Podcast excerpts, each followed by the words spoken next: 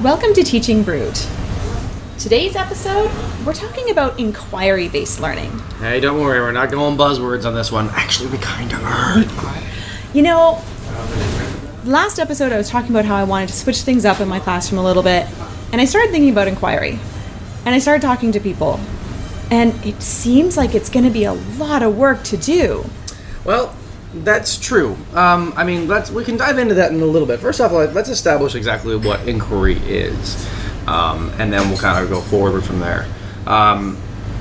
Inquiry learning is basically an approach of learning where the teacher backs off from being the talking head in front of the classroom and ends up being more of a facilitator, directing learning through questioning and through kind of organized tasks.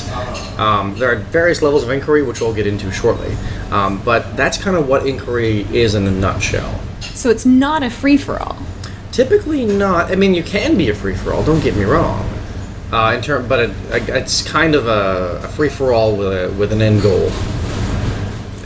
So picture it like a wide-open soccer pitch.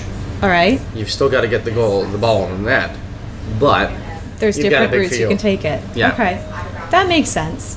When I was researching, I actually found that there was 4 different kinds of inquiry out there. Yeah. Well, at least the ones that I found, there was only 4. I mean, you can see that, and that can be done either in a linear way or more of in a matrix-style way. Who was your infographic from again? I found it from Trevor McKenzie, and he actually just finished writing a book, and I am so going to be buying that one. It's just been released on Amazon. Cool. Okay, so essentially the one I look at typically is something called the Advocacy Inquiry Matrix, which is used heavily in PYP. And admittedly, I do come from a heavy PYP background, so a lot of my pre-knowledge is from that world. But in my current school, I've had a lot of visits from a place called the Exploratorium out of San Francisco, and they do inquiry, and it's off a very similar model to what PYP one is, but nonetheless, it is not a PYP school. All right, so back to the inquiry matrix. So essentially, when you look at inquiry, there's basically 4 different forms that kind of lie along the spectrum. So there's no absolutes in these 4 forms. But there's structured inquiry, which is more similar to what you would consider to be a traditional style classroom teach, which is the teacher plans, directs, and guides the inquiry through questions. And there's... If you think of the soccer analogy again, picture the field being a lot narrower. So that would be a good one to start with for anybody that wants to start doing inquiry-based stuff. And the reality is, chances are you're doing it right now. I have a hard time believing that teachers that these days aren't doing some degree of structured inquiry. I have a hard time believing that most teachers these days are just telling the kids answers when they ask questions. The idea behind structured inquiry is simply the teacher creates the environment, but asks the right questions towards the kids to get them to the answers. And it's often a series of tasks instead of just a single one-off. It can be a one-off task, but typically it's going to be a series of tasks that lead to a bigger understanding. Okay.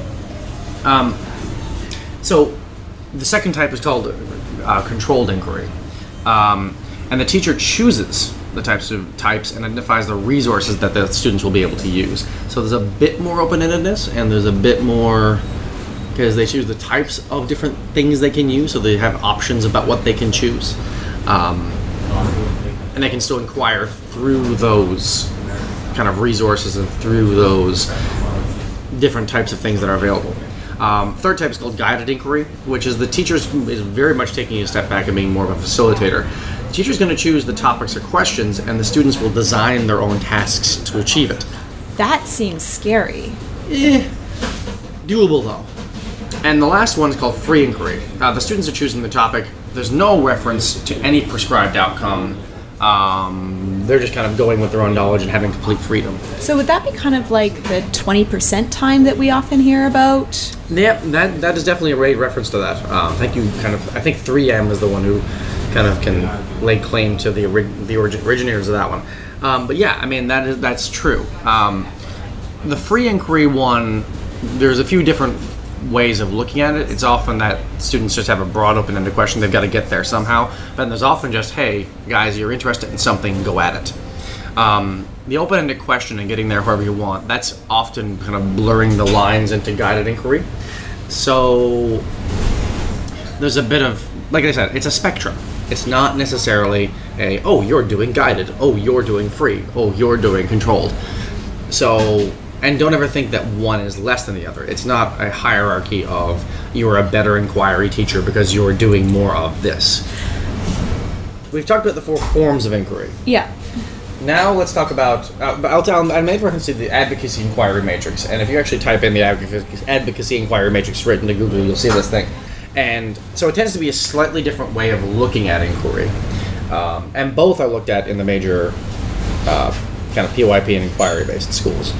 So I can see how this would easily apply to almost every single primary classroom and several middle school, high school classrooms. But can you actually apply this to every subject? Like, could PE teachers do this? There is ways. I mean, when you look at pure PYP schools, they encourage inquiry as much as humanly possible. And the one thing I realized about PYP schools is that the degree to which they do inquiry varies. So if you're in a school like I was in before, where there was no officially established curriculum for the first little bit I was there, the inquiry was pretty free. What you chose to was pretty free. There was less guideposts, this sort of thing. Versus one of the major schools here in the city we're living in, they have a structured curriculum that they've adopted from a specific province in Canada, and they work the inquiry process around that. So it can be worked in any subject area, and it can be worked with various structural points and not structural points. Inquiry is what you make of it. And it's not an absolute. It's like I said, it's a spectrum thing. And there are pros and cons to it. So what are some of the cons then? Like, we've diving into the bad stuff first. I know. Well, finish off with the good stuff. Yeah, we want to end on a positive note. That's true. Okay, so heavy planning. Yeah. Okay. Yeah, I can see where that. So typically, when you have a design task, you've got to plan for it pretty heavily, especially if you want to guide kids to a goalpost by giving them a lot of freedom. Your goalpost is often very broad. It's like have an understanding of light and shadows. It's like herding cats. Can be. But if you design it in the right way, it's more like herding sheep. Sheep are easily herded. Right, okay. So when you design these tasks, you're often designing the right questions to ask. You're predicting where they will go, what materials they're going to use. Oftentimes, you'll have the materials laid out for them as the kind of things they can use, or you'll have stations set up as places they can inquire. So it ends up, there's a heavy amount of planning, yes. And if you've got an end goal in mind that's specific, then that often narrows your planning and there's the resources. If it's broader, then you're often got to plan in that way. So that is it can be seen as con because there's a lot more time involved in that. And if you're an elementary teacher, that means you've got one-off lessons that require a lot of time. Now, or one-off in the sense of like they could take multiple days or even weeks if you plan it out right. But nonetheless, it is still one. If you're in a middle school specialist, then that one task may linger over to as much as 6 or 8 different classes. So it may well worth be your time of the planning. That's one of the bigger things. The second one is to ensure that you have this. You can be spontaneous and flexible. If you love an absolutely rigidly structured classroom, and I'm not saying there's anything wrong with that, and I may have sounded that way, but not at all.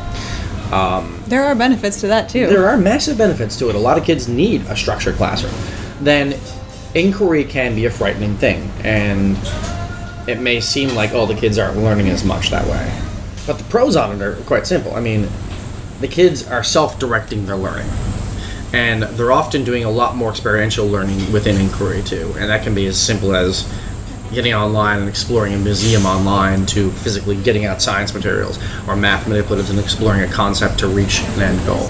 So the benefits of them achieving their own learning, coming to their own realizations, because you've just asked them questions as opposed to giving them answers.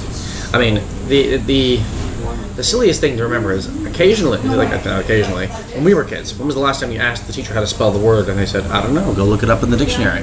That is in and of itself an inquiry. It's a basic inquiry. I hated it when my teachers did that because I felt like then I need to know how to spell it so I can figure out where it is in the dictionary. But here's the hitch.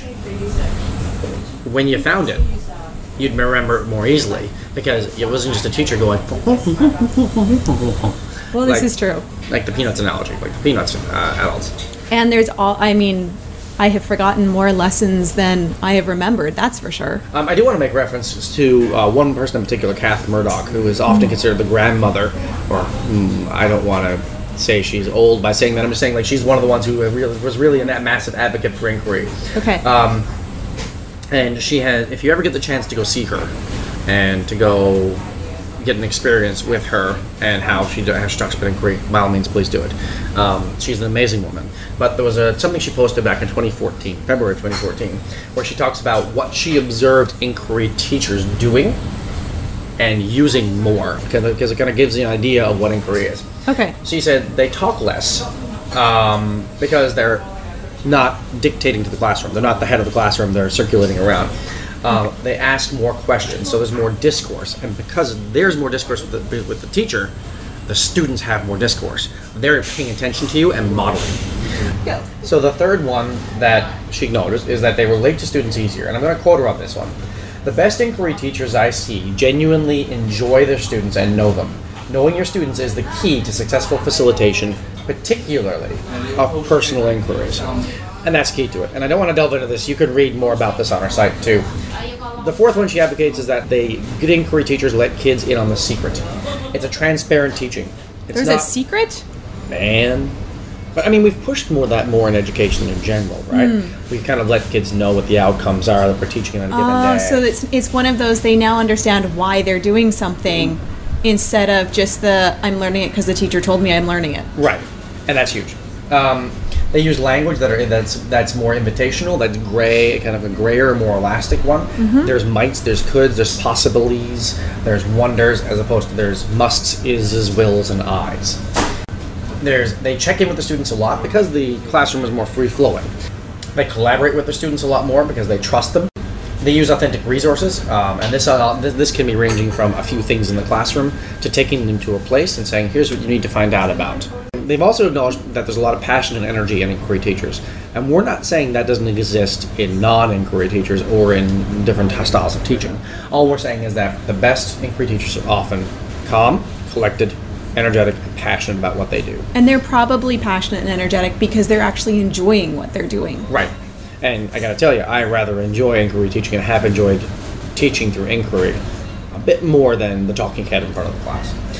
There's more of a bigger picture view with them, with inquiry teachers. They arise from their students. They may not be questions they expected, may not necessarily happen, but you kind of go with the flow and let the students kind of give you guideposts about how you can scaffold their learning. So there's there often is a fair bit of flexibility there. So in that one, it's kind of one of those things where you might see a student going down a certain path that could lead them to a wrong conclusion, and you can try to build another path to bring them back to where they need to be? No, I mean, not necessarily back, but set them on a path that will get them to it. Okay. You might sometimes you may need to bring them back, but sometimes you may just bring them kind of... They just take a circuitous route. Or clear another path. Okay. Kind of bring them on a diagonal into it. And the last one, as she says, is traditional pedagogy sees the teacher provide a set of instructions, making sure everyone knows what to do. Inquiry pedagogy gets kids doing, thinking, and investigating, and the explicit teaching happens in response to what the teacher sees and hears. What I've taken away from what you've just said is there's a lot of questioning and there's a lot of thinking. Yeah. So I'm going to recommend that if you're wanting to go down that inquiry road, that first you might want to look into a few things by Jay McTeague and Ron Richard. Ron Richard, who was I met the man, went to the Project Zero last year in Boston, and it's absolutely an amazing course. A bit pricey, but if you want to do it, it's well worth your time. Making Thinking Visible from him is a fantastic one. Really take a good read into it. Yeah, he's a phenomenal man, phenomenal thoughts. There's a lot of other resources we'll provide on the collections for you, a lot of other infographics, and give it a shot. A bit more than just asking your kids a couple of questions here and there. Try to create a guided inquiry task. Although asking questions is a good first step. It is, absolutely. All right. Well, that's all we got for you today. Enjoy your day. Absolutely. Bye.